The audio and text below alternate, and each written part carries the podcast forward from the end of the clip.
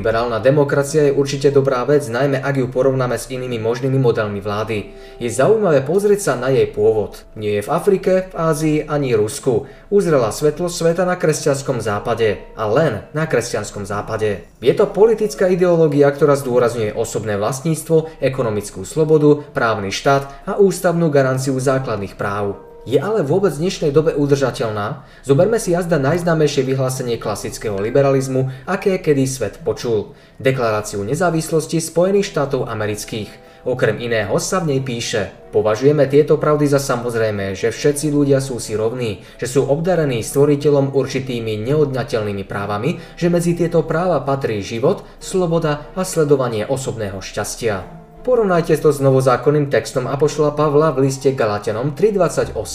Už nie je rozdiel medzi Židom a pohanom, otrokom a slobodným, mužom a ženou. Vy všetci ste jedno v Kristovi Ježišovi. To, čo Pavol píše, nie je v podstate nejako politické. Je to teologické vyhlásenie o rovnosti veriacich v Kristovi. Postupom času sa však kresťanstvom oplinených spoločnostiach vykryštalizovalo poznanie, že niektoré politické inštitúcie, ktoré boli po staročia považované za úplne normálne, nie sú zlučiteľné s kresťanstvom. Napríklad otroctvo. Ak mám otroka, ktorý je zároveň môjim bratom v Kristovi, ako ho môžem naďalej držať v otroctve? Na takúto otázku dobrá odpoveď neexistuje. V každom prípade je historickým faktom, že hnutie za zrušenie otroctva vzniklo výlučne v kresťanskej Európe a že prakticky všetci jeho vodcovia boli kresťania, ktorí svoje argumenty zakladali na kresťanskej teológii. Ako je jasné z deklarácie nezávislosti, kresťanská myšlienka rovnosti všetkých ľudí pred Bohom je základom politickej myšlienky rovnosti všetkých ľudí pred zákonom. Izraelský profesor histórie Harari, sám ateista, to potvrdzuje, keď hovorí, Myšlienka rovnosti je neoddeliteľne spätá s myšlienkou stvorenia. Američania dospeli k myšlienke rovnosti prostredníctvom kresťanstva, ktoré tvrdí, že každý človek má dušu stvorenú Bohom a že všetky duše sú si pred Bohom rovné. Tieto vety pochádzajú z jeho knihy, v ktorej Harari pre mnohých šokujúco vyhlasuje, že pojmy uvedené v deklarácii nie sú ničím iným ako blabolami. Píše, Chamurapiho zákonník aj deklarácia nezávislosti tvrdia, že opisujú univerzálne a väčšie zásady spravodlivosti. Američania však veria, že ľudia sú si rovní, zatiaľ čo podľa Babylončanov si rovní rozhodne nie sú. Američania by určite povedali, že majú pravdu, zatiaľ čo Chamurapi sa míli. Chamurapi by to videl presne naopak. V skutočnosti sa milia obaja. Babylonský král aj americkí otcovia zakladatelia si predstavovali realitu, ktorá sa riadi univerzáliami a nemennými princípmi spravodlivosti, ako je rovnosť alebo hierarchia. Pravdou je, že jediným miestom, kde takéto univerzálne princípy existujú, sú rozbúrené fantázie a mýty, ktoré si ľudia vymýšľajú a odovzdávajú ďalej. Takéto zásady nemajú objektívnu platnosť. Je pre nás ľahké prijať, že rozdelenie ľudí na obyčajných a nadradených je výplodom ľudskej fantázie. Predstava, že všetci muži sú si rovní, je však tiež mýtus. V akom zmysle by si mali byť rovní? Existuje nejaká objektívna realita mimo ľudskej predstavivosti, v ktorej sme si rovní? Podľa biologickej vedy ľudia neboli stvorení, vyvinuli sa a určite sa nevyvinuli tak, aby si boli rovní. Myšlienka rovnosti je neoddeliteľná od koncepcie stvorenia. Američania dospeli k myšlienke rovnosti prostredníctvom kresťanstva, ktoré tvrdí, že každý človek má dušu stvorenú Bohom a že všetky duše sú si pred Bohom rovné. Ale čo ak neveríme v kresťanské mýty? Ak neveríme v Boha, stvorenie a duše, čo to vlastne znamená, že ľudia sú si rovní? Evolúcia je založená na rozdielnosti, nie na rovnosti. Každý človek si niesie svoj jedinečný genetický kód a od narodenia až po smrť je vystavený rôznym vplyvom prostredia. To potom vedie k rozvoju rôznych znakov, z ktorých každý má iný potenciál prežitia. Výraz stvorený ako rovný by sa preto mal oveľa skôr nahradiť výrazom vyvinutý ako odlišný.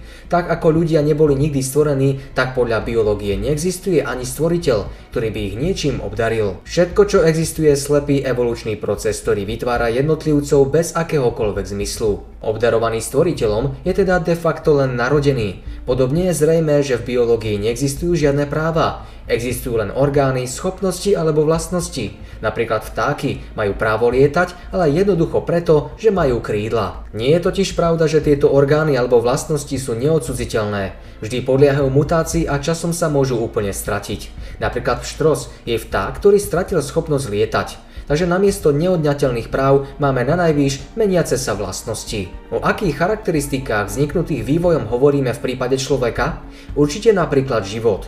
Čo ale taká sloboda? Biológii nič také neexistuje. Napríklad rovnosť, práva alebo spoločnosti s ručeným obmedzením. Sloboda je niečo, čo si ľudia vymysleli a čo existuje len v ich predstavách. Z biologického hľadiska nemá zmysel hovoriť o tom, že ľudia v demokraciách sú slobodní, zatiaľ čo ľudia v režimoch, kde vládne diktátor, sú neslobodní. Harariho analýza je mimoriadne výstižná. Na rozdiel od drvivej väčšiny materialisticky zmýšľajúcich individualistov si uvedomuje, že v materializme nemôže existovať nič také ako ľudská dôstojnosť. V takomto svete neexistujú univerzálne princípy spravodlivosti a rovnosti, nie je tu miesto pre ľudské práva a slobodu. Všetko sú to umelé sociálne konštrukty, ktoré v rámci daného svetonázoru nedávajú zmysel a možno ich postulovať len za cenu klamania samého seba. Věříte, že teď za něco bojujete? Za víc než svoje přežití? Můžete mi říct, co to je? Víte to vůbec? Je to svoboda? Nebo pravda? A nebo mír? Nebo snad láska? Iluze, pane Enders, nejen šálení smyslů. Provizorní konstrukce ubohého lidského intelektu, který se zoufale snaží ospravedlnit existenci, která nemá význam ani účel. Všechno je to umělé, tak jako Matrix sám, i když jen lidé mohli vymyslet něco tak fádního, jako je láska.